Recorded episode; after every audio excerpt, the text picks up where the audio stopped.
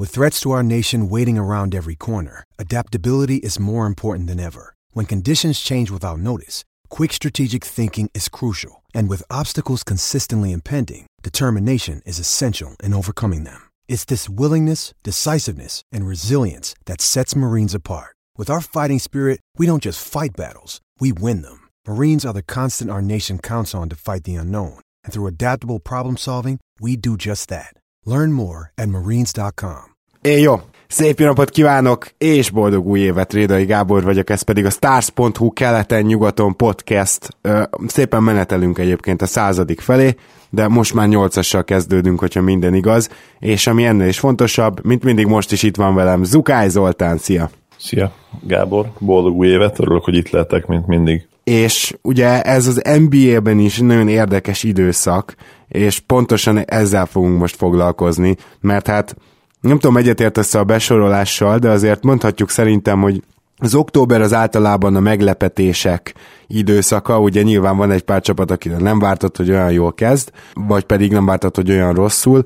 Aztán a november a stabilizáció időszaka szokott lenni az NBA-ben, ahol nagyjából elválik az, hogy a csak fluk csapatok, akik nagyon jól kezdtek, mondjuk egy nagyon jobb dobóformával, lásd Orlando, hogy november végére általában már lenyugszanak, decemberben pedig elkezd elvárni a, elválni a szaravíztől, vagyis decemberben kialakulnak az erőviszonyok az NBA-ben, és december végén a karácsonyi időszaktól kezdődve január közepéig, január végéig jön egy olyan időszak, amikor gyakorlatilag az első olyan trendet megláthatjuk, hogy kik azok, akik, akik szezon közben egy picit változtatnak valamin, visszaesnek, vagy pedig előrébb jönnek. Ugye már mondtam, hogy már kialakulnak ilyenkor az erőviszonyok, és ilyenkor szoktak így gödörbe kerülni a csapatok, talán ilyenkor jön ki a fáradtság, nem tudom, illetve ilyenkor szoktak néhányan felemelkedni. És pont az ilyen mostanában gödörbe kerülő, vagy felemelkedő csapatokról lesz ma szó,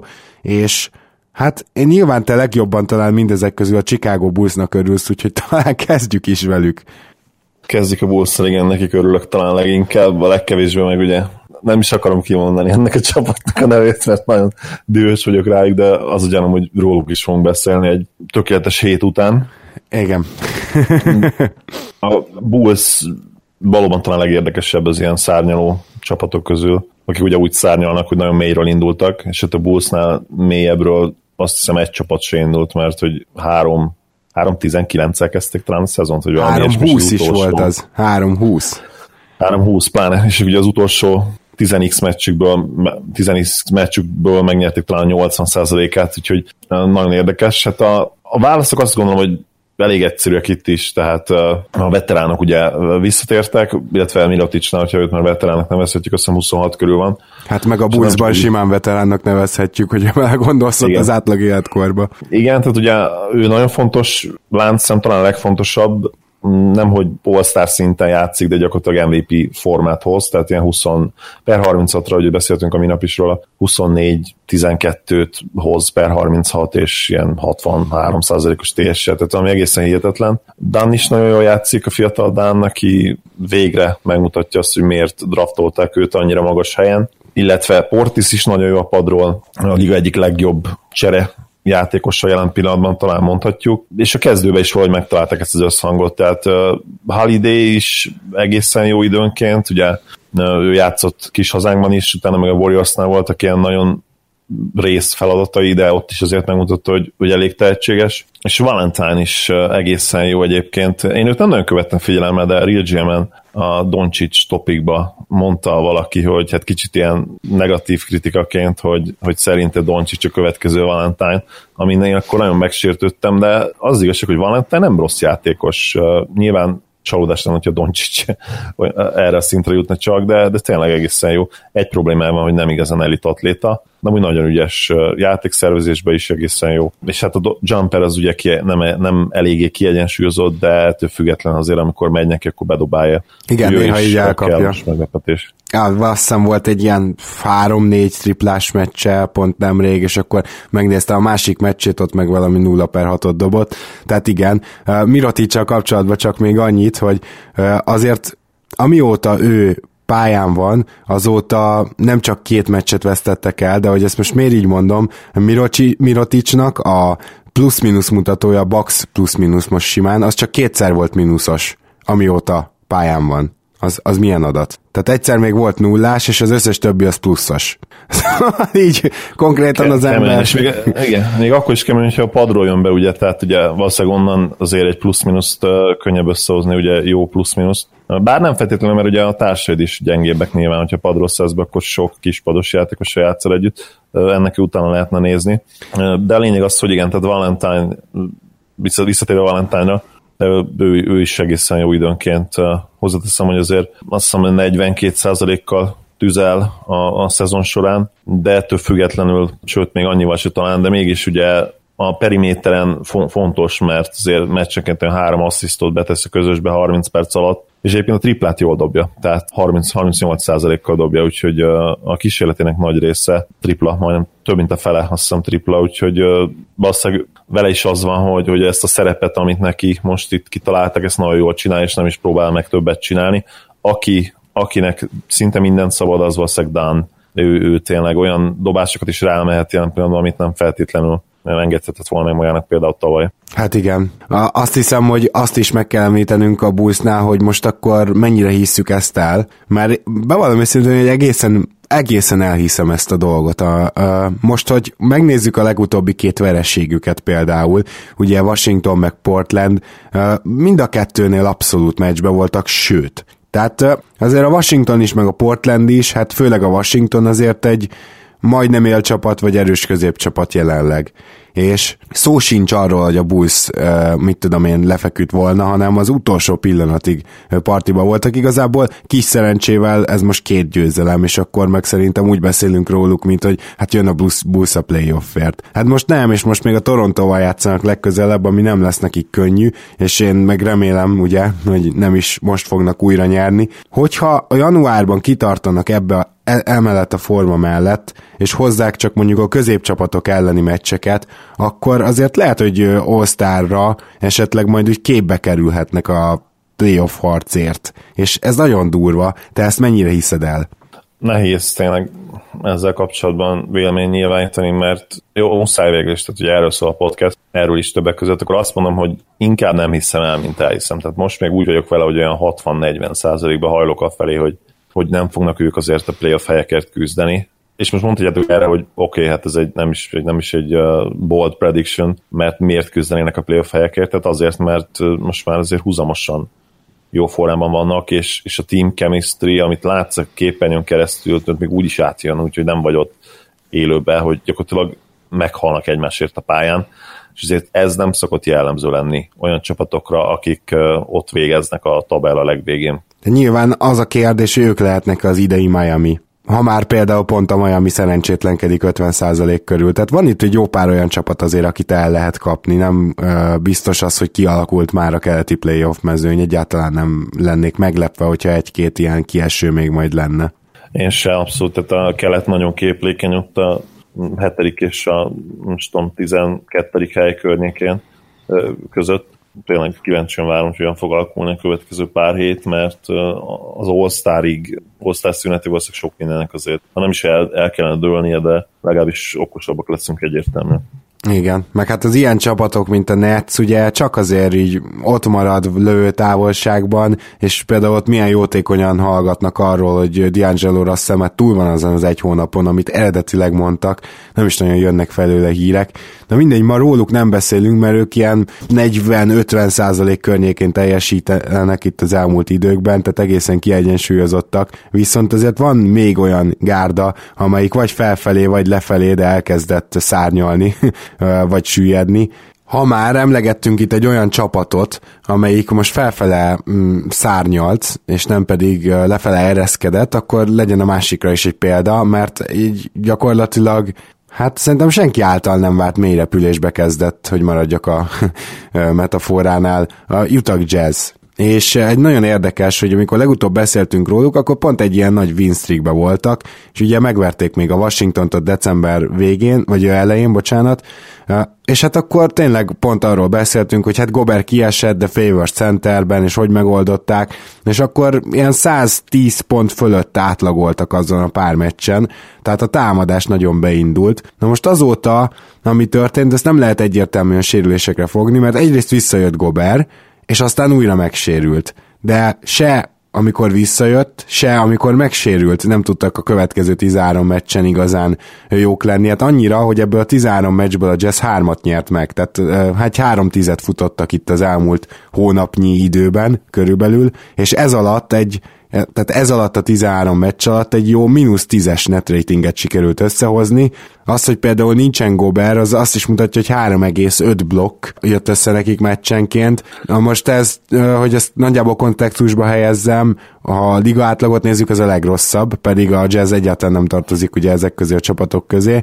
13,6-os turnover, ami viszont nem annyira vészes, tehát még mindig nem adják el a labdát, és még mindig nem is védekeznek rosszul, amivel probléma van, az az, hogy 96,7 pontot sikerült összehozni átlagban ez alatt a 13 meccs alatt, ami testvérek között is olyan liga utolsó környékén van, úgyhogy itt egyértelmű egy ilyen hatalmas visszaesés jött támadásban, és most el kicsit úgy érezheti az ember, hogy az az ötös vagy hatos winstreak az csak egy fluk volt. Igen, fura, és hogyha megnézed, hogy kiket vertek meg ez a 3-13-os futás előtt, akkor azt fogom mondani, hogy még furább ez a dolog.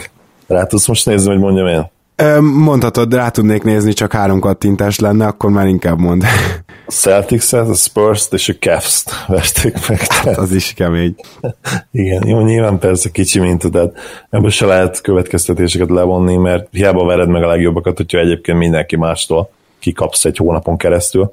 Ne, nem tudom megmondani, mi, illetve bizonyos részről könnyű megmondani, mi a probléma velük, tehát nincs gyakorlatilag nem, hogy, nem, hogy legit második számú opció Mitchell mögött, de hát Mitchell sem legit első számú opció. Nem kell messzire menni a probléma megfejtéséig. A mai ligában első számú opció nélkül, hát még talán az is csoda, hogy ennyi meccset meg tudtak nyerni, amennyit eddig, mert nem is tudom, hogy van-e másik csapata az NBA-ben, akinek nincsen gyakorlatilag első számú opciója, akire azt mondhatnád, hogy hát ő talán 20 pontot be tud tenni a közösbe ilyen 56-58%-os TS-sel. Talán még a Bulls, de hát most ugye a Bullsnak is van Mirotic, aki bőven hozza ezt, meg még valamennyit. És hát Mitchell nyilván hozza ezt a szerepet, amennyire tudja újonchoz képest, de hát rá nem lehet számítani, hogy majd egyedül fogja vinni ezt, a, ezt az offense hónapokon keresztül. Hát igen. Hogy, tudsz tényleg más csapatot mondani, akinek ennyire nincs első szem opciója, mert nekem nem jut egy se eszembe. Tehát még az én pocsék Mavericksemnek is van egy olyan Harrison Barnes, aki simán jobb, mint akárki a, a jazzből, hogyha erről beszélünk, hogy első számú opció. Nyilván nincs benne messze akkor a potenciál, mint Mitchellbe, de jelen pillanatban azért ő is használhatóbb ebben a szerepben. Hát még a, a Kings nem. tudnám mondani, ahol nyilván nem kristálytiszta. Amikor olyanjuk van, akkor Randolphra játszanak és dob 27 pontot, akkor első számú opcióként működik, de ez olyan minden harmadik meccs, ezt náluk amúgy se lehet követni. Hát igen. Igen, talán még a Kings, de rajta kívül senki más. A másik probléma pedig nyilván a védekezés, ami idén, hát fura módon azért messze nincs ott az elitben, pedig ha valamit, akkor ezt vártuk ugye tőlük, nem is tudom hányadikok lehetnek, de olyan tizedik hely környékén legjobb esetben. Mindjárt nézem közben, azért igen, tehát kilencedikek, de, de hogy nem csak, hogy ezt vártuk, hanem azt hiszem te második, én meg konkrétan első helyre tettem igen. ezt a védekezést. Tehát az a helyzet, hogy amikor mondjuk nagyon nem működik a támadásod, esetleg hamarabb is szorsz el labdákat, vagy eladod a labdát, hát meg egyáltalán lepattanokból tud indulni az ellenfél, akkor nagyon gyakran előfordul, hogy a védekezésre rossz hatással van, és most a Jazz 9. védekezésért a liga fele egyébként így odaadna egy, nem tudom, egy közepes játékost, de Ettől függetlenül a jazznél ez a 9. hely, ez nagyon kevés. Főleg azért, mert így, hogy támadásban azért nekik nincs se tűzerejük, se ahogy említetted, igazán első számú ö, opciójuk, ezért nekik védekezésben a liga top 3-ában kell lenni, hogyha komolyan gondolják a rájátszást. Igen, pontosan ez jutott eszembe, hogy nekik akkor lehetett volna esélyük a rájátszásra, hogyha top 2-be, top 3-ba lettek volna, és talán ezért nem tűnik így visszamenőleg annyira őrült, őrültnek a, a, az a jóslat, azt hiszem én őket oda vettem, hogy bejuthatnak, mert hát ugye ezzel számoltunk abszolút, hogy nekik nem egy ilyen majdnem középszerű bár ugye top 10 azért ez nem, nem középszerű még végül is, de ugye az első harmadnak az utolsó helyén lévő védekezéssel, hát biztos, biztos hogy azt gondoltuk volna, hogy azzal esélytelen lesz, mert nem tudják egyszerűen pótolni a Haywardot támadásban és hát nem is tudják, és tényleg itt szerintem ez nem feltétlenül azt mutatja meg, hogy Hayward kicsit underrated, bár lehet, hogy egyébként az, hogyha a legutolsó szezonjából indulunk ki, hanem azt, hogy egyszerűen, hogyha senki nincs, aki betöltse azt az űrt, akkor, akkor minden más borul valószínűleg ilyen dominószerűen, ahogy mondtad, és ez, ez egy nagyon jó meglátás volt szerintem a részedről, és így tovább gondolva azt gondolom, hogy ez a mai érában még inkább kiütközik tehát még mondjuk a 2000-es évek elején, vagy a 90-es években lehet, hogy jobban, egy csapat lehet, hogy jobban megúszta volna ezt a dolgot, hogy nem volt első szem opciója, addig ez majd gyakorlatilag hát felér egy, felér egy halálos ítélettel, ami a playoffot illeti, még akkor is, hogyha egyébként ez a keret nem rossz, csak egyszerűen rohadtuk kiegyensúlyozatlan, ami a scoringot illeti. Igen, illetve mondjuk az sem segít sokat, hogyha az egyik legpluszosabb játékosod mondjuk az a Jonas Jerebko, aki valójában alig játszik, akkor is csak csere négyest, meg, meg szóval Szefolósa szintén, tehát hogy ők azért nem olyan volume gályok, akiket, hogyha sokáig pályán hagysz, hagysz, akkor szeretik őket az advanstatok, és egyértelmű, hogy pozitív hatásuk van, mind a kettő tud védekezni a posztján, Szefolósa kifejezetten jól, egyébként Szefolósa is néha most már négyest játszik, csak arra akarok kitérni, hogy ugye nagyon fontos, hogy az ilyen nagyon pluszos játékosait közül a, ö, legyen valaki olyan, aki támadásban is érdemben fennhagyhatsz a pályán, mert ö, ugye emlékszünk a tavalyi Detroitra, amikor plusz-minusz mutatókban a két legrosszabb játékosuk Reggie Jackson és Drummond volt. Szóval ez ugye mindent elmond szerintem, hogy, hogy akkor az miért nem működött. Igen, és tényleg ez a három mérkőzés is rávilágít arra, hogy hogy ennek a jelenlegi jazznek akkor van esélye, hogyha valaki hoz extra támadásban. Ugye most is ez volt ugye Mitchell személyében a Cavs ellen, lehozott egy 29 pontos meccset. Rajta kívül hát még Favors volt az, aki jó volt, de hát Favors is az a játékos, hogy hiába a nagyon hatékony, és hiába van ilyen 60%-os körüli TS-nél, ha jól emlékszem, nem, nem lehet egyszerűen minden este megjátszani. Tehát egyik este fog neked adni 20 pontot, a másikon meg 6-ot, és erre nagyon nehéz alapozni egy támadójátékot. Ha már támadójátékot akarunk alapozni, akkor menjünk át hát nem is olyan messze, pedig ugye Jutakból kevés olyan hely van, ami nincs olyan elképesztően messze, de a Minnesota uh, otthona az biztosan ilyen, és hát a Timberwolves pedig, hát nem is tudom, hogy mit mondjak, tehát, hogy elkezdtek működni, de még mindig nem védekezésben működnek igazából, csak annyi történt, hogy mondjuk nem árt, amikor a legjobb játékosod nem ötödik opció lesz támadásban. És ugye ez történt Jimmy Butlerrel, gyakorlatilag a kezébe adták a labdát, és hát ő már bebizonyította ezt többször is, tavaly is, tehát nem csak Tibodó alatt, hogy ő egyébként egy baromi hatékony pontszerző, aki emellett valamennyire tudja szervezni is a csapata játékát. Tehát nem egy Wiggins mondjuk, aki, hogyha elindul pontot szerezni, akkor egészen biztosan nem assziszt lesz a vége. Jimmy Butler egy olyan szintű szervező ember, akinél egyszerűen az egész védelemnek oda kell a végig. Nem elég, hogy mondjuk rásegítenek, mert ő most épp ájzózik. És szerintem teljesen egyértelműen megfigyelhető a Minnesota-nak a, a felemelkedése, vagy a, inkább azt mondanám, hogy az igazán jó játéka, amit az elmúlt időkben hozott, és, és az összefüggés a között, hogy Butler elkezdett sokkal magasabb usage százalékkal dolgozni. Teljes mértékben egyetértek, és uh, ahogy mondtad, itt nem, nem védekezésben történt csoda, mert hát mostanában is uh, mondjuk az utóbbi két meccsükön egyébként jól védekeztek, de hát ugye a Lakers és a Pacers volt az ellenfél. Előtt azért a Nuggets-től kaptak 125 pontot, mondjuk azt hiszem hosszabbításos meccsen, Lakers-től is 100 felett, Suns-tól is 100 felett, Portland-től is azt hiszem 107-et kaptak. Szóval a védekezés bár javult, de még messze nincs azon a szinten, amit ugye egy Tibodó csapattól elvárnánk, de hát lassan már el se várjuk, mert tulajdonképpen évek óta igaz az rájuk. Sőt, Zoli, én, én még azon is el kéne lehet, hogy gondolkoznunk, hogy ez az icing defense, ezt egy picit most túlhaladta a liga, tehát hogy mivel annyi triplát dobnak, ezért, ezért nem olyan nagy baj, hogy a pick and roll-t ilyen jól meg tudja fogni az icing a, a Tibodó csapat, mert akkor sortolják a pick and roll-t, abba adják a felénél szép magyarsággal, és, és akkor gyakorlatilag megy a körbe passz. Tehát, hogy, hogy elképzelhető, hogy maga, maga a rendszert is kezdi azért meghaladni a liga. Meg ugye itt igen, nem segíti ezt a védekezést az se, hogy gyakorlatilag most már szinte bármelyik irányító képes el, hogy egy pull-up triplába beleálljon. Igen egy felrobbantott pick and roll után. Igen, tehát ezen is el kell gondolkodni, persze Tibodot nem úgy ismerjük, mint aki meg, meg fogja reformálni a saját gondolkodását. hát nem. Butler kapcsolatban egyébként az jutott eszembe, hogy, hogy valószínűleg az NBA történetének, történetének egyik legfurább sikersztoria ő, mert hát ahhoz képest, hogy, hogy 23 évesen még hol volt, sőt 24 évesen ugye, a harmadik évében, ugye 22 évesen került a ligába, és az, az első évében gyakorlatilag hát még azt is túlzásra mondani, hogy semmit nem mutatott, mert annál is kevesebbet mutatott. Tehát ilyen 18%-a triplázott, 8 perceket játszott meccsenként, gyakorlatilag nem volt rotációba beilleszthető játékos, aztán a második szezonjátok közben már elég sokat volt a pályán, és ott még abszolút ilyen szuper role, role player volt, tehát ott már egész jó hatékonysága volt abban a szezonban, de hát gyakorlatilag nem is tudom, hatodik számú opció lehetett. És utána volt egyébként egy kifejezetten gyenge szezonja a, a harmadik évében, ami hát sok, sokan ott le is írták őt, ugye, mert a második tehát a sophomore, Gyurinak sophomore szezonjában az, az a fejlődés, amit mutatott, az gyakorlatilag ment is a, a, a levesbe a harmadik évben, és hozott egy egészen pocsék szezont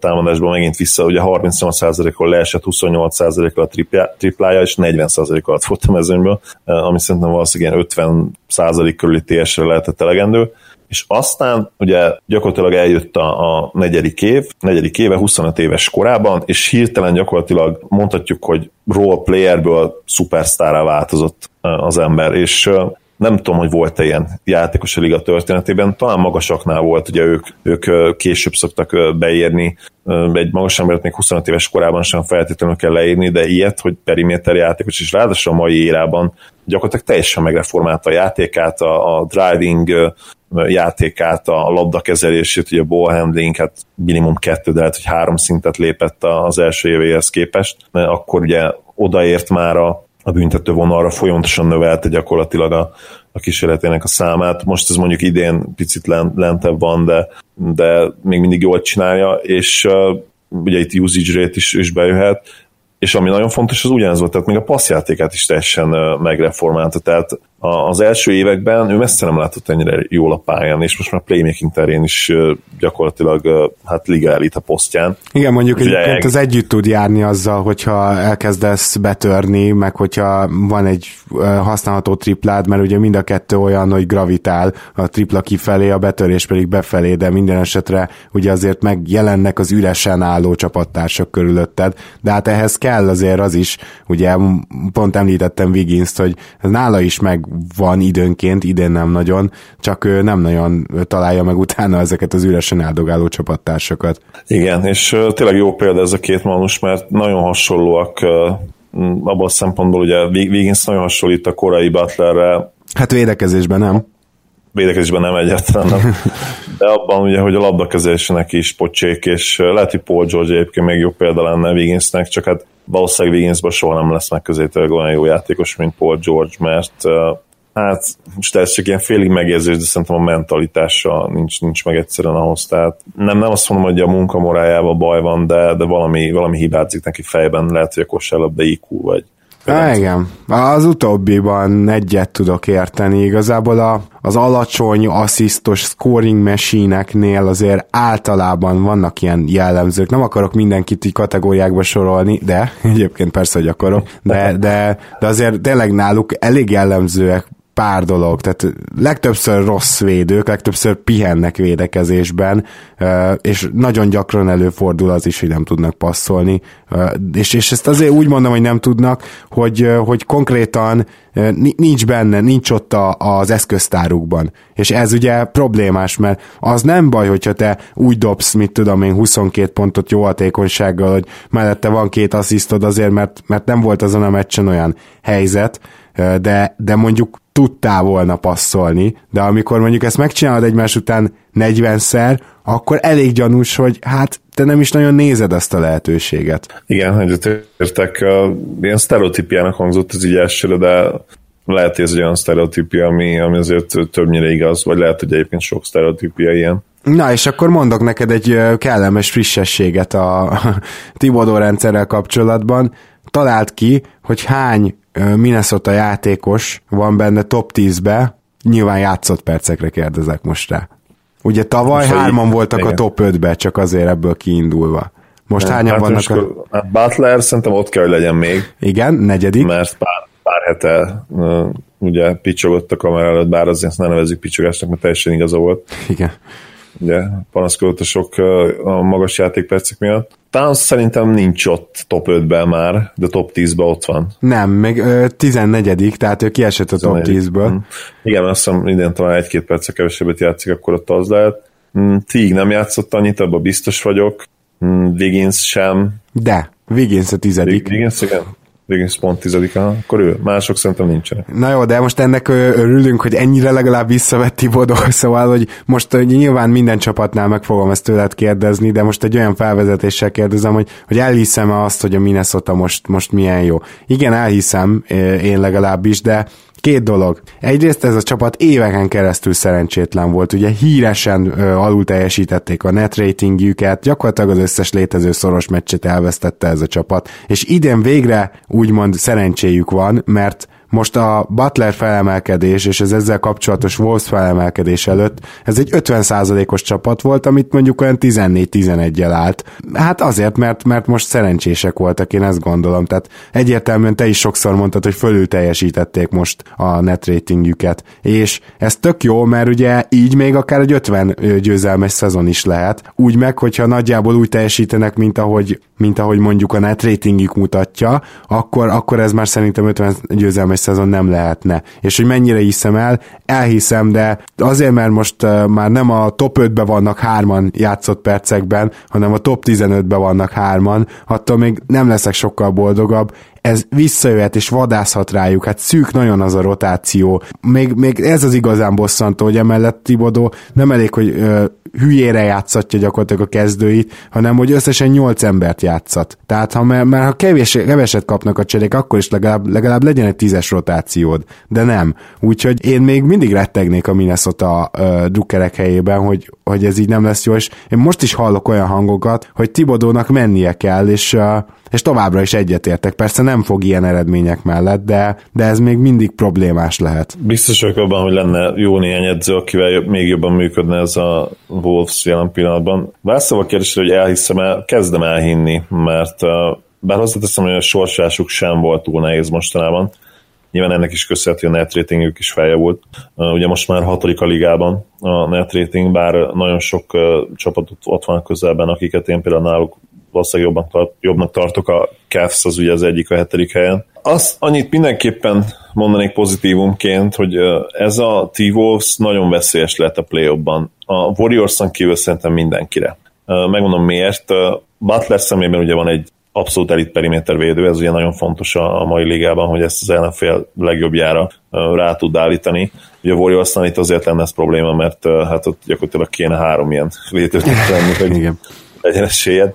Viszont például egy Rockets ellen azt gondolom, hogy, hogy meglepően hatékonyak lehetnének. Tehát, hogyha mondjuk Butler kőkeményen ugye Hardenre ráállna, hm, ott például el tudnék képzelni egy szoros páracot. Nagyon előre szaladtam, tudom, de, de azért nyilván mindig a, a playoff-ban gondolkodunk, és azért most már egy új év van, tehát 2018, ugye most már a, a playoff is közeleg azért valamennyire, négy hónap körülbelül, ami hát soknak tűnik, de azért hamar el fog szerintem repülni.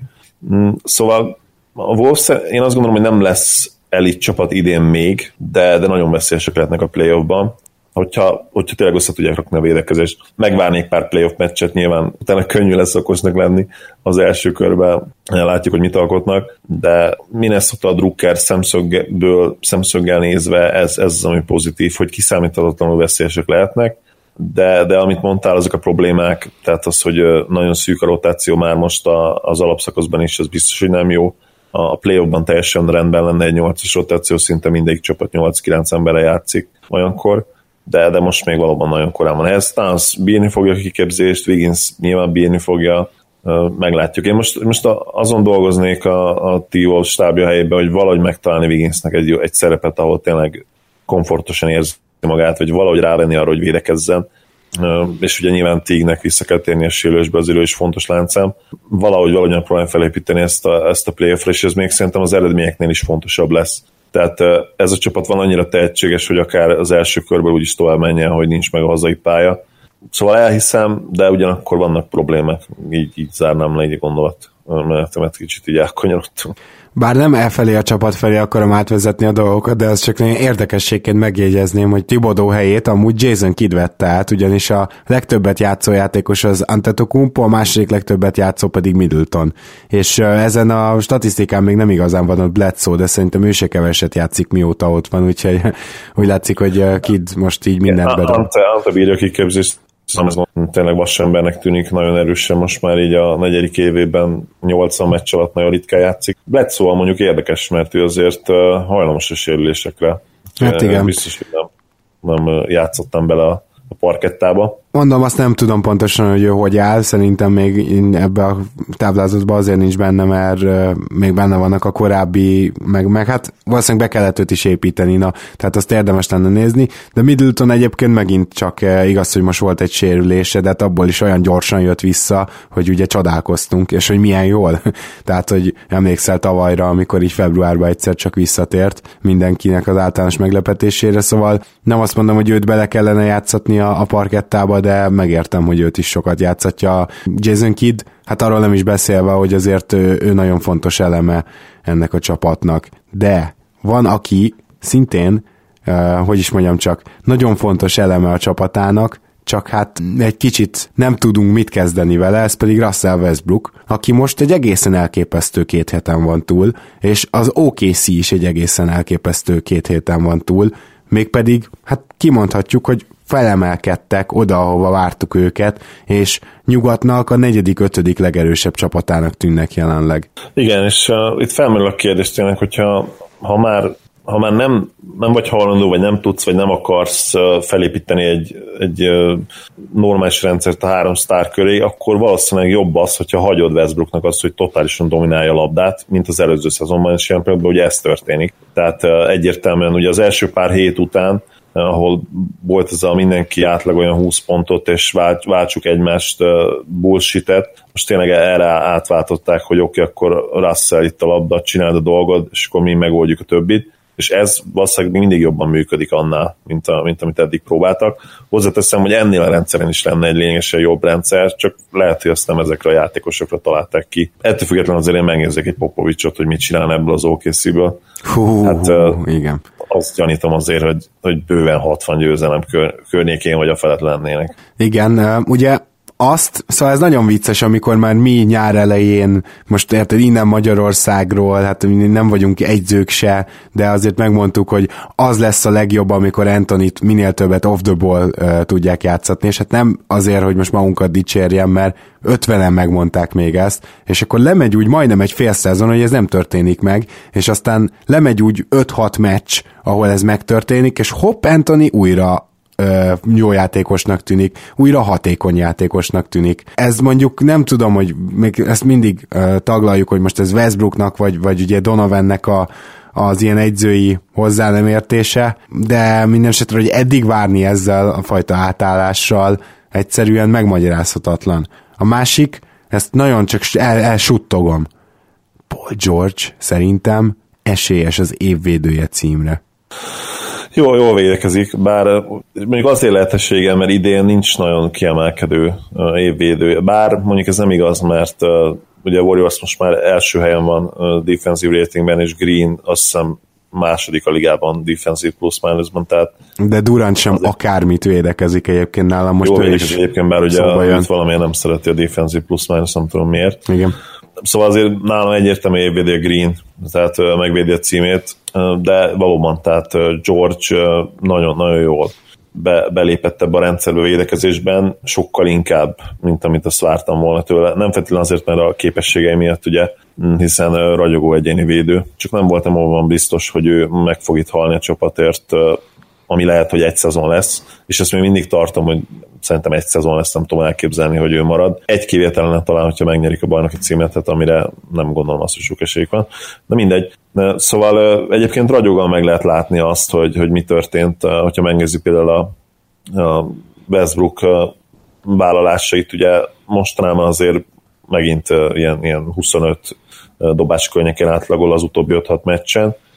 Mm, előtte azért ez nem feltétlenül volt mindig így. Nyilván persze azt is hozzá kell tenni, hogy az, az se árt, hogy Westbrook jól játszik konkrétan, tehát volt ugye novemberben is meg december elején is olyan mérkőzés, amikor ő 30 körüli field goal attemptel dolgozott, field goal kísérlettel, csak hát akkor bement 8-9, tehát nyilván nem árt egy győzelmésségnek az, hogy a Westbrook ilyen 60%-os TS körül és hatékonyan dolgozik. Tehát Viszont ez mindenki az a... másnak is könnyebb. E, igen, ebben egyetértünk, viszont ez az, amiért én folyamatosan bíztam még a szenvedő OKC-ben is, és nem voltam hajlandó leírni őket, és most nem azt fogom mondani, hogy jaj, mert ott van három sztár, ami nem igaz abszolút. Carmelo Anthony nem sztár most ebben a ligában, ezt simán ki lehet jelenteni, még csak nem is hatékony játékos, úgy a leghatékonyabb, hogy a harmadik, negyedik opció, e, és most végre az. Tehát, hogy elnézést kérek az Anthony rajongóktól, csak hát megöregedett, és már egyszerűen nem az a játékos, ezt ki kell jelenteni. Igen. Szóval nem erről van szó, hanem hanem arról van szó, hogy ha így védekezik egy csapat, mikor szenved még akkor is. Tehát érted, mint mondjuk tavaly a jazz, vagy tavaly előtti jazz, tehát hogy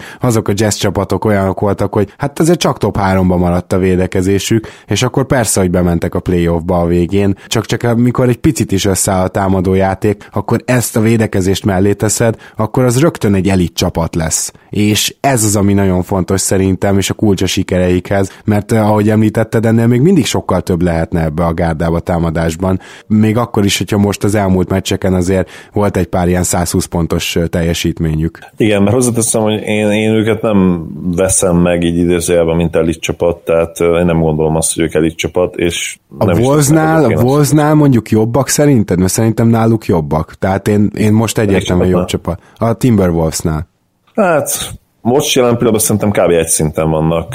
Lehetőségek terén nyilván jobbak, de Donovan nem hiszem, hogy ki fogja tudni hozni ezt belőlük, bár valahol, valahol ugyanígy vagyok Tibadóval is, tehát igen. Mind a, mind a két csapatot megnéznénk egy popovics a padon maradjunk annyiban. Igen, de lehet, hogy még csak egy mondjuk uh, Steve Clifforddal is. stevens Rick carlisle bármelyikükkel biztos vagyok benne, hogy lényegesen jobbak lennének.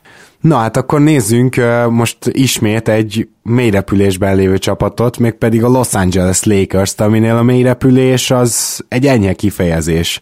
Az a durva, hogy a Lakers azt hiszem, hogy ilyen, tehát állt úgy, hogy nem megy át a Peak Bostonba, mert hogy nem tudom, hátulról a hetedik, nyolcadikak voltak. Hogy van, hogy kettő és hét, Igen, három kettő hét és, között. kettő és hat, tehát kettő és hat között. Kettő tehát, hogy hat. állt olyan jól a Lakers, hogy ö, ugye ez nem azt jelenti, hogy nem megy át Bostonba a pik, hanem hogy akkor a Filinél maradt, tehát ez a pik mindenképpen Igen. megy. De aztán a Lakers egy olyan, hát sorozatba került itt, nem azt mondom, hogy könnyű volt a sorsulásuk, de nekik most nyilván nem lesz könnyű semmilyen sorsolás, mert hát nem sok gyengébb csapat van.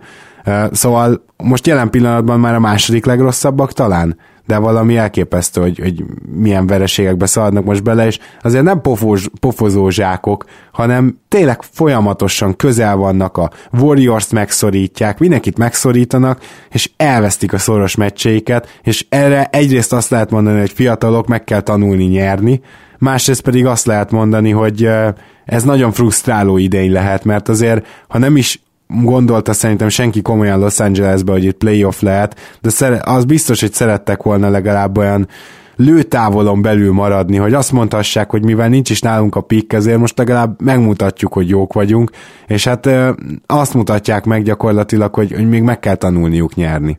Így van, mondjuk hozzáteszem, hogy azért nagyon nehéz sorsolásuk van most, tehát most az utóbbi 10 plusz meccsen sorolom az ellenfeleket, Cavaliers, Warriors, Rockets, Warriors, Trailblazers, Timberwolves, Grizzlies, Clippers, Rockets, Timberwolves. Tehát Hú. és most játszanak a Thunderrel majd. Tehát azért itt van ez a brutális decemberi schedule is, ami nyilvánvalóan bejátszott ebbe.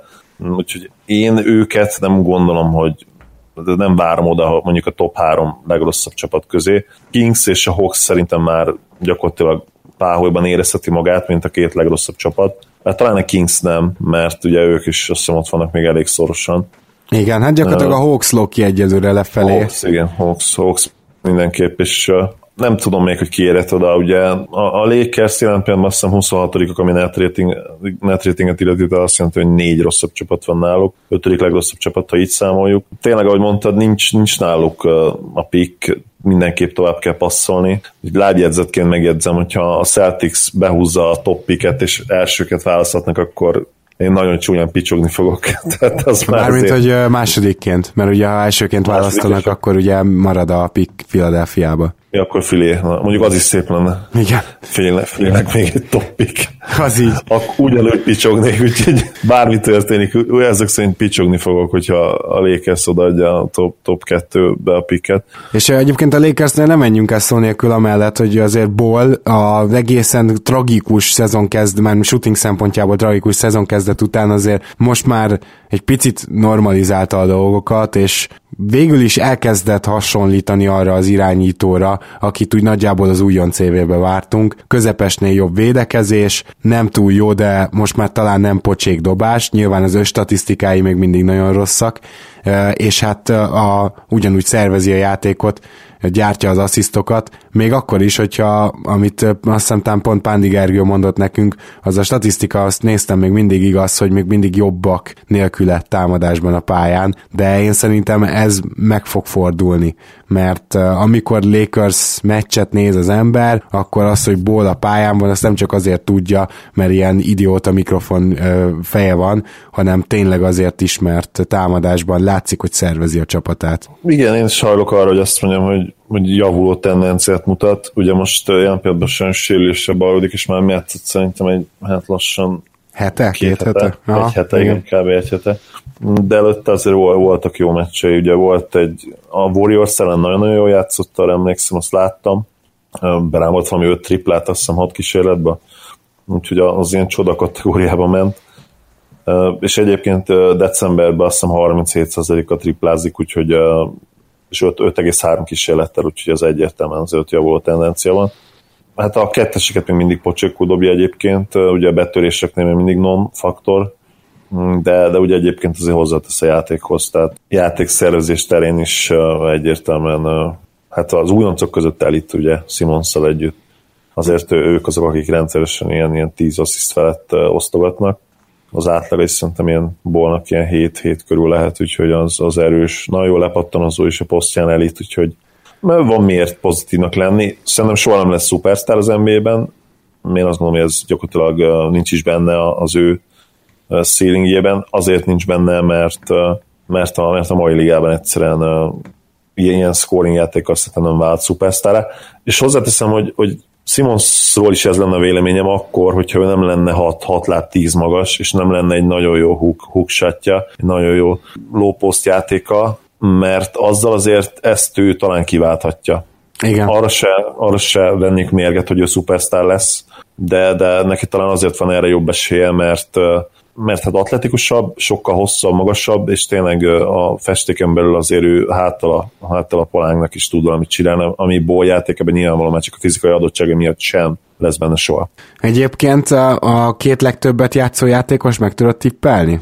Vajon ki? így kérdezed, akkor de nem lehet Simons, mert akkor Már az egyik a Lakers, lesz. A Lakersről beszélünk. Ja, a lakers belül? Igen. lakers belül, hát ha tippeljek, mondjuk uh, Randall lehet az egyik talán? Nem, de ő, ő sem keveset játszik, de nem. Hát Kuzma azért újoncként nem hiszem, hogy olyan sokat játszik. Ingram, ő biztos Igen. nagyon sokat játszik. Konkrétan annyira, hogy Ingramnál nem érdemes 36, per 36-ot nézni, mert 35,2 percet játszik, tehát gyakorlatilag látod a statisztikáját. Most ami, ami, ez az, ami ő, tehát hogy ezt így látod rajta. A másik, másiknál segítek, az Kentévősz Caldwell Pope, aki egyébként szerintem messze a legpozitívabb impact játékos jelen pillanatban Lakersben, ami fura, de így van.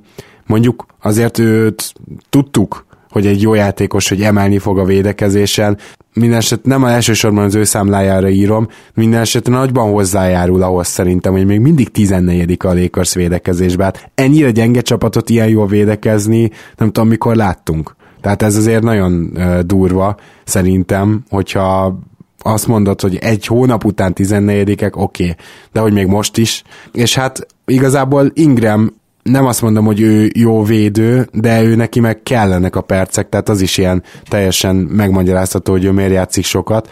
Mind a kettőjüknél magyarázható, csak nagyon kíváncsi vagyok, hogy ki fog eljönni a Lakersből tényleg, amikor mondjuk lesz egy könnyebb sorsolásuk legalább ennél, amit most felsoroltál, hogy, hogy ezek a játékosok amúgy ilyen valamennyire pozitív impaktal rendelkeznek, mert azért arról nincs szó, hogy olyan mély lenne az a keret. Hát nem, bizony nem. Főleg, hogyha olyan, olyan játékosokról beszélünk, akik a mai NBA-be beleillenek, tehát ugye floor spacer, védők, ilyen, ilyen nem nagyon van. Ugye maga KCP sem ez a játékos, mert hát a triplája gyakorlatilag nem létező. Hát most ugye 33%-kal dobja, tavaly 36 volt, ha jól emlékszem. Tehát talán a nem létezőtől azért ez messze van, de Hát mondjuk decemberben azt hiszem milyen 30% alatt van, most mindjárt megnézem, igen, 29%-kal dobja decemberben. Ja, ja. hát szóval ugye azért, viszont nálnál azért az, az is fontos, hogy van 6,1 kísérlete, tehát hogy annak ellenére, hogy most nem megy neki a dobás, ő azért egészen high volume nyomja, és ez, ez nem tudom eldönteni pozitív vagy negatív, mert amikor megy neki a dobás, akkor megértem,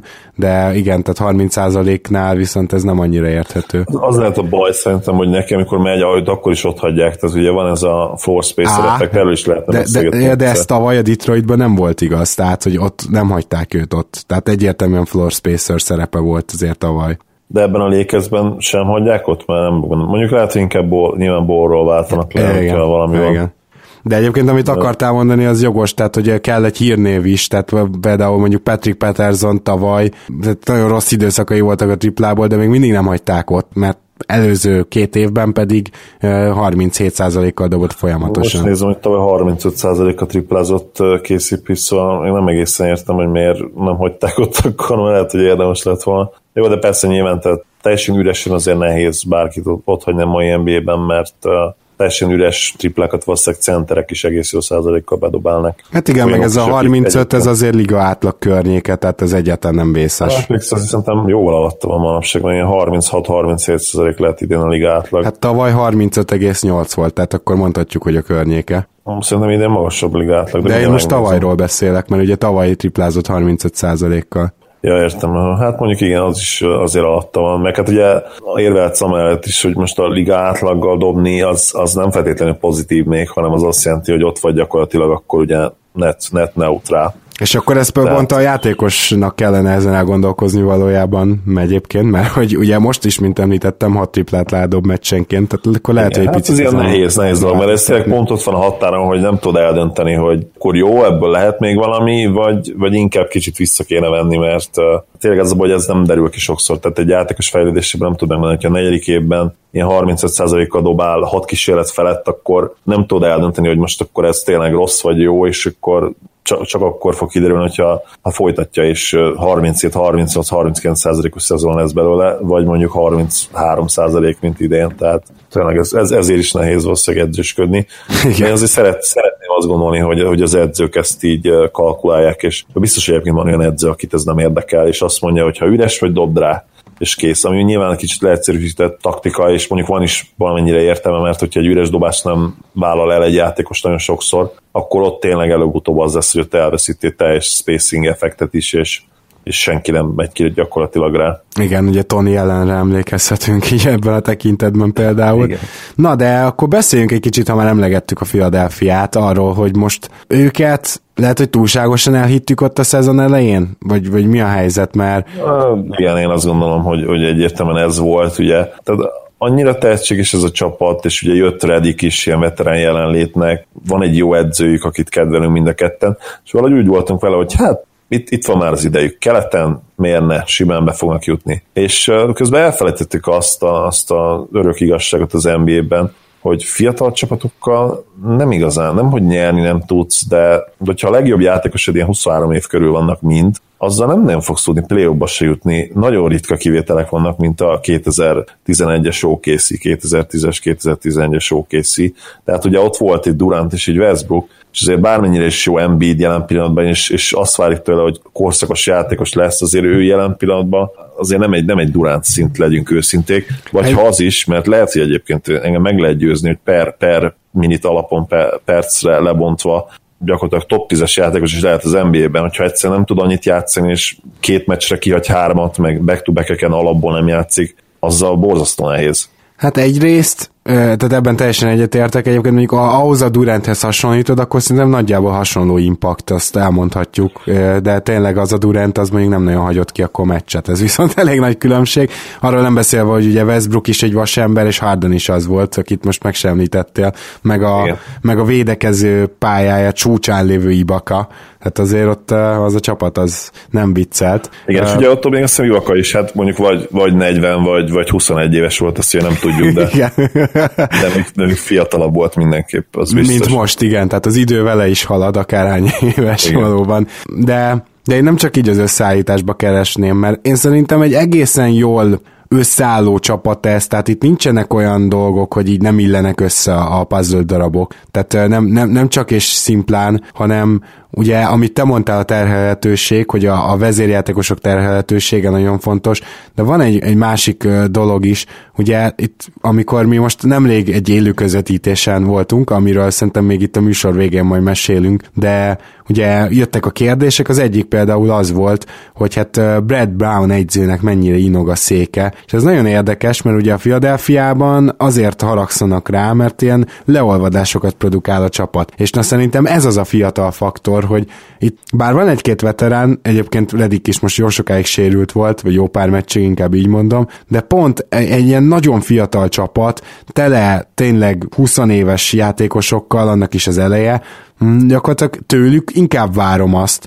hogy egy-egy ilyen leolvadásba belemenjenek, aztán lehet, hogy nagyon belelovalják magukat, akkor meg ö, ilyen hatalmas ranokat produkálnak, de ez a kiegyensúlyozatlanság, ez egy meccsen belül is megvan. Én nem gondolom, hogy ez az egyző hibája.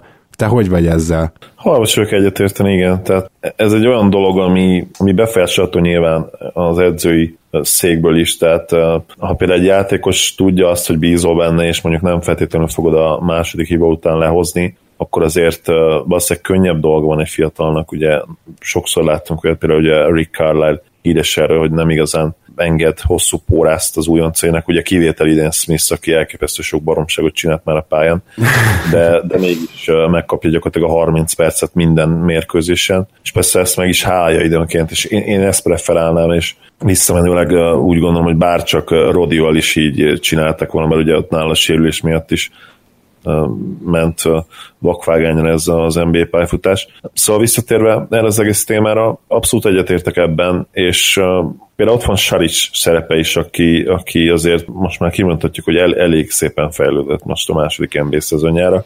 Gyakorlatilag most már elfogadható hatékonysága dolgozik, hogy 50, 55, majdnem 56 százalékos TS, első szezonjában 50 százalékos TS volt, és hát minden, minden szempontból növelt az átlagai, több pontot átlagol, több lett több lepattanó, több assziszt. És az assziszt az azért fontos nála, mert ugye neki fontos eleme a játékának gyakorlatilag az, hogy tud szervezni. Igen, bizony, ugye Európában is nagyon jó szeme volt. Úgyhogy például ő nagyon jó, és ő kiegyensúlyozott, de mondhatjuk azt gyakorlatilag a kis túlzással, hogy, hogy, a, hogy a legkiegyensúlyozottabb játékosa idén a Sixersnek, és azért ez baj, mert ő negyedik számú opció. Tehát még, még Embiidbe is időnként azt érzem, hogy bár amikor ő ugye játszik, akkor általában azért jól teljesít, de, de ott is azért például a tri, ha a tripláját nézzük, az rendkívüli módon inkonzisztens, tehát 12 per 6 egyik este, utána 0 per 3 kétszer, és két héten keresztül nem tudja bedobni. Azért nyilván ez is fontos, fontos a játékban.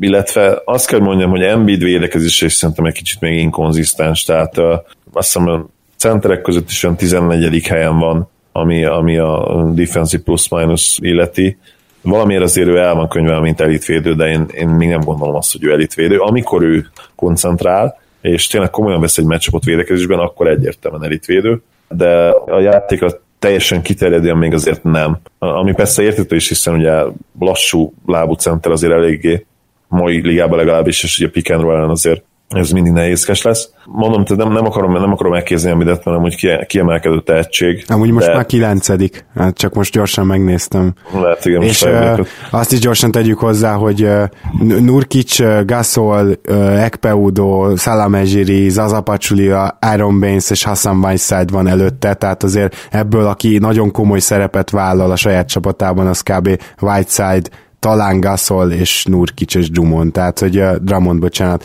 Csak azért mondom ezt, hogy, hogy azért itt simán mondhatod már, hogy, hogy top 5 a számottevő centerek között is a defensive real plus minusban, tehát azért most már kezd is szeretni ez a stat. Ja, igen, mondjuk ráfoghatjuk, bár ugye összességében szerintem még mindig nem. Picit, picit túlértékelt ilyen például Embiid, ami a tehetséget illeti nem, mert tényleg a csillagoség a határ, de azért jelen pillanatban még nem az MVP játékos, és, és pont ez is látszik, hogy ő azért nem tudja, még amikor játszik sem feltétlenül tudja egy személyben győzelemes segíteni a csapatát, kellene több konzisztencia, és Simons az, aki, aki picit visszaesett szintén az elmúlt hetekben, Úgyhogy én azt gondolom, hogy en, ezeknek az összessége, aminek köszönhető az, hogy a Fili bement 50% alá, és hát nem tudom, hogy, hogy mikor fognak ebből kikecmeregni, mert ha jól emlékszem, az ő januári sorsolásuk az, az, az nem lesz túl egyszerű, de mindjárt megnézem.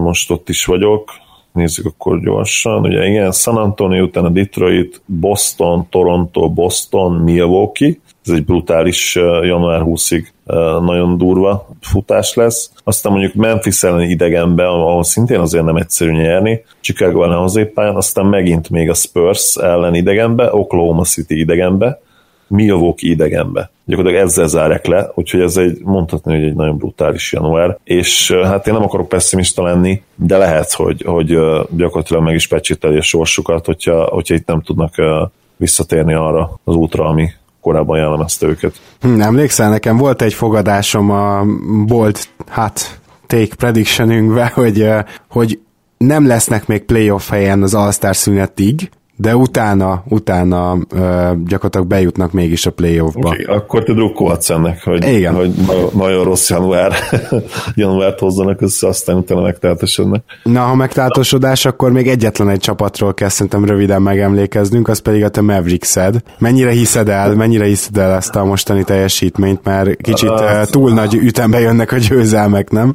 Az a baj, hogy, hogy kezdem, mert ugyan, ugyanez a baj, idézőjelbe baj, mint a Bullsnál, hogy nagyon jó a csapatban a kémia, egész pad felugrál minden kosárnál gyakorlatilag, és hát amikor azt szeretnéd, hogy a csapatod meccseket bukjon, akkor nem jó ez ilyet látni. Mindenki küzd, mindenkiért, Carlisle több kiegészítő embert talált, ami egyébként talán az egyik legnagyobb erőssége hogy a semmiből minőségi kiegészítő embereket találjon. Tényleg az a problémám, hogy, hogy ez, ez abszolút re- rekonstruálhatónak tűnik, hogyha lehet, hogy erre kapok egy nyelvtanvacsot, de nem, ugye? Nem, nem, rekonstruálhatónak tűnik, igen, jó ez, jó ez. Jó, szuper. Nem, nem úgy nyerjük a meccsünket, hogy van egy elképesztő hátstreakje valakinek, talán mondjuk Zsozéról lehet ezt mondani, ugye, kedvenc kis törpinkről. Csak neki minden második hogy... meccsen van mostanában egy ilyen hátstreak. Gyakorlatilag igen, tehát a triplázása az, ami brutális, tehát idén 40% felett triplázik, karrier 33-34%-os dobó, és hát olyan triplákat ereszte, hogy hihetetlen, tehát step back, meg lejár az óra, és nem probléma. Tehát a nagy gyertya, gyertyában eleresztett triplái gyakorlatilag csak, csak hálót érnek, úgyhogy és nem úgy, ahogy szeretném, hogy kívülről, hanem, hanem is esnek. Hát problémás, tehát akkor te elhiszed. Én is, én is elhiszem. A fő problémám az, vagy hát azért probléma, mert így szolidarítok veled egyébként, tehát örülök neki, de, de én úgy érzem, hogy egyébként rengeteg sok szervezés van ebben a csapatban, úgy értve, hogy jó passzoló játékosok, tömkelege. Ez nyilván a három guard line miatt is van így. Amikor egy ennyire ilyen jól passzoló ö, csapat tud egy rendszert alkotni, már pedig Carlisle alatt erre ugye minden esély megvan, akkor ezért az a nagyon szörnyű támadás, amivel kezdtétek az évet, a támadásban valami egészen kritikán aluli volt ugye a Mavs, az, az nyilván fel fog javulni. És továbbra is hatalmas meglepetésre védekezésben egyáltalán nem tűnik a liga legrosszabbjának a Dallas. Tudod, uh, tudod mi a baj így védekezésben? Még egy idézőjelbe, tehát néző hallgatóink ért, értsék meg ezt, hogy miért így mondom, hogy például Kleber hatalmas találmány, Kleber, Kleber valószínűleg ugye. Kle- Kleber, vagy hogy, hogy mondják, ezt nem tudjuk. Lehet, hogy Kleber Klebernek mondanák. Mert hogy ő brazil, vagy ő én, micsoda? Német, német. Ja, aha, igen, akkor valószínűleg Kleber, vagy... Maxi, Maxi Kleber.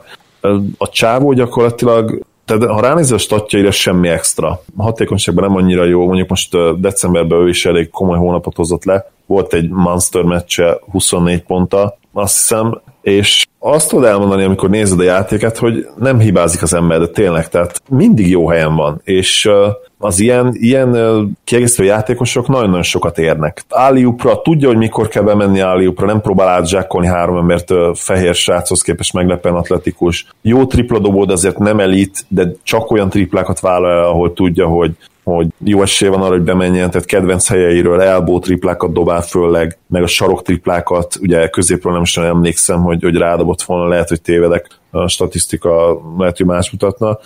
Nagyon nagy kedvel és nagyon jó zárásokat ad. És ugyanez igaz egyébként a másik cserénkre, cseremagasunkra, aki ugye most már cseremagas, ugye Powell. Szemre nagyon jó, és a statisztikákat nézed, akkor semmi extra. Például, hogy ezt a két embert kivennéd a csapatból, garantálom neked, hogy minimum négyel kevesebb győzelmünk lenne. Uh-huh. Tehát annyira sok most ebben a Mavericksben az ilyen olyan hős úgymond, akiről nem énekelnek dalokat a, a csata végén, hogy, hogy e, ez a, ez a kellemetlen, és pont ezért egyébként a Bulls szurkolók is kicsit parázhatnak, mert náluk is ugyanez van, tehát tökéletes csapategység, és a kiegészítő emberek, minden este van három-négy olyan ember, aki hozzá tud valamit tenni. És ezekből lesznek az ilyen, ilyen 32 győzelmes csapatok, vagy 30 győzelmes csapatok a szezon végére. Igen.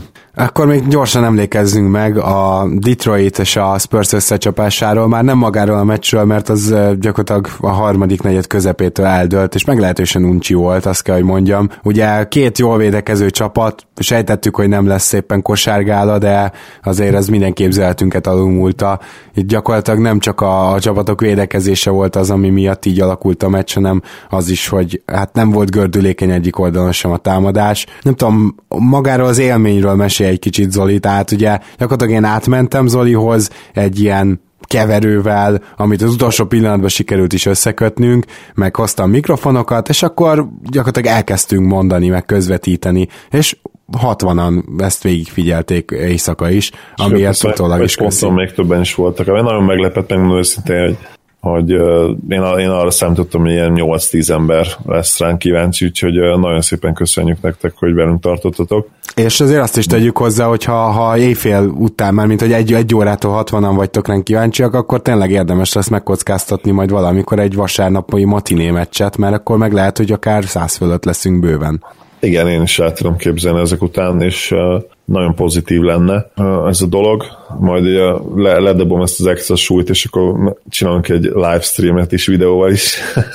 szóval, ami az élményt illeti, én nagyon élveztem, ugye nagyon szeretek veled úgy csak úgy sportról beszélgetni, vagy bármiről, ugye ez talán nem titok, úgyhogy már ez önmagában jó volt, hogy látni téged és beszélgetni veled és azért találtunk témát annak ellenére is, hogy a meccs valóban nem volt túl érdekes, bár az elej egyébként, amíg szoros volt, addig nyilván annak ellenére, hogy nem volt kosárás, azért sok szép dolgot lehetett látni. Abszolút, hát ugye volt a tudod, a Detroitnak azzal egymás után kb. tízszer megcsináltak egy játékot, egy ilyen visszakanyarodós játékot, de már, már amikor a harmadik emberrel játszották el, tehát hogy így voltak tényleg olyan érdekességek, és pont a Spurs védekezés nem tudta azt megfogni. Igen, ugye balok, balok nagyon Bulak. Igen, és, ebből, igen, igen. És ugye az én új, új kedvencem, akit azért most már jó pár hónapja figyelek, Kennard, Luke Kennard, aki szenzációs mérkőzés hozott, valószínűleg eddigi pályafutás a legjobb meccsét hozta le. Igen. Volt három-négy stílje, védekezésben is oda tette magát, és hát olyan, olyan triplákat bedobott, hogy hihetetlen volt. Több, több ilyen run busting triplájes volt, amikor a Spurs feljött volna, és utána megtalálták őt, úgyhogy mondom, én, én tőle nagyon sokat várok például, tényleg azt gondolom, hogy, hogy all potenciál benne van, tehát most ha, ha csak azt veszük alapul, hogy például egy Chandler Parsons szint, ami azért a legjobb éveiben CP-nek szerintem all nem, nem is feltétlenül all szint, de ugye van ez a borderline all szint, a, Simán. ami mondjuk az a szint, hogyha beválasztanák éppen, akkor mondjuk nem borítanád fel az asztalt mérgetben, ma azt mondanád, hogy hát lehet, hogy nem őt választottam volna, de oké. Okay. Igen. Belefér. Tehát szerintem Kanada erre szinten mindenképpen felférhet. És azért is jó fit neki egyébként ez a Pistons, mert amit ő tud, azt nem nagyon tudja más. Ugye Harris még talán tudja, de Bradley. De így meg hát Bradley igen, mondjuk ugye Bradley sem feltétlenül ez a, ez a labdakezelő tripla dobó kombináció, ugye ő azért nem annyira kezeli a labdát, ő inkább már ez a spot-up rohangálós shooteré vált, viszont Kenardnak oda lehet adni a kezébe a labdát, tehát ő tényleg ilyen Ginobili ultralight, és nem csak azért mondom, mert balkezesek, meg hasonlít a mozgásuk, hanem hanem tényleg azért betörni is tud, meglepően atletikus egyébként, ugye szokták mondani deceptively athletic fehér srácokra, őre hmm. ez totálisan igaz. Úgyhogy nagyon kíváncsi vagyok, hogy, hogy mit fog csinálni az új évben. Na hát azért nem tudom, valószínűleg nem Detroit meccs lesz a legközelebbi is, amit közvetítünk, hanem valami más próbálunk, de két dolog. Szeretnénk kérni, attól a 60 embertől kaptunk ott visszajelzéseket, és ezt nagyon köszönjük, de hogy ott volt ilyen kérés, hogy egy 5 percig például próbáljunk meg play-by-play közvetíteni. Szóval azt is nagyon szívesen csináljuk, de nyilván rengeteg témánk is van, tehát azt ne várjátok tőlünk, hogy most egész meccsen át play-by-play legyen, de hogy, hogy mondjuk itt mi, mik lesznek a jó arányok, nyugodtan írjatok nekünk ezzel kapcsolatban, illetve, hogyha valaki mondjuk előre nézeget, és meg kinéz egy meccset, hogy az lenne a jó, azt közvetítenénk, akkor nyugodtan javasoljon. Hát most mi történhet, maximum nem azt közvetítjük, de nyilván figyelembe fogjuk venni, hogyha van olyan meccs, amit sokan kértek. Úgyhogy ezt mindenképp. Most gyorsan schedule kíváncsi vagyok, hogy, hogy még lesz most a vasárnap, mert mint hogyha rém lenne, hogy, hogy hú, hát ezen a héten is valami nagyon jó mérkőzés, de mindjárt mondom. Mm. Igen, például lesz egy New York Dallas matiné, ami például nagyon érdekes lehetne. Nem akarok, nem akarok nyomást helyezni rád, de jó. az például nagyon érdekes meccs Akkor most Zoli is küldött így magunknak egy rajongói levelet, hogy akkor azt a nem, meccset közvetítsük. az nem matiné, hajnali egy, úgyhogy igen, na az ja, például értem. Na, az kemény lenne. Az, az Jól kemény van. Lenne, igen. Jól van, srácok, akkor elköszönünk mára, beszéltünk itt a valamilyen irányba elinduló csapatokról, és szerintem a következő hétfői értékelésünk az kicsit más típusú lesz, úgyhogy ezen a héten ettől függetlenül még jelentkezünk. Ja, következő hétfői, szóval ez ma ked volt, remélem mindenki megérti, hogy a január 1-et azt nem podcasteléssel, hanem inkább pihenéssel töltöttük, és köszönöm szépen Zoli, hogy itt voltál. Igen, pihenés idézőjelben, ugye, éledezés. Igen fogalmazok, hogy nagyon köszönöm én is, hogy itt láttam, egy élmény volt, mint mindig. Úgyhogy akkor a, a vasárnapot azt még, még átbeszéljük, de hát akkor gyanús, hogy nem jön így össze. Majd lehet, hogy, lehet, hogy nélküled egy magamban közvetítem, úgyhogy meglátjuk meg. Na, ez ügyben, is, ez ügyben is lehet Zolinak írni majd. Köszönjük, hogy itt voltatok velünk, sziasztok! Sziasztok! Ha más podcastekre is kíváncsi vagy, hallgassd meg a Béton műsor ajánlóját. El tudod képzelni, hogy a podcastet, amit éppen most hallgattál, fél év múlva már a mesterséges intelligencia generálja? Mi sem. De ha érdekel, eljött már a gépek lázadása. Hallgass bele az Embertelen podcastbe. Orsós Lajos vagyok, a műsor házigazdája. Egyelőre még élőben. Egyelőre. Fedezzük fel együtt, hogyan ismerkedik, randizik, mesél és vitatkozik Betty és Péter, két teljesen mesterséges intelligencia. Lajos, a podcast címét mond még egyszer, Léci. Oké. Okay. Embertelen podcast. Ez a műsor a Béton közösség tagja.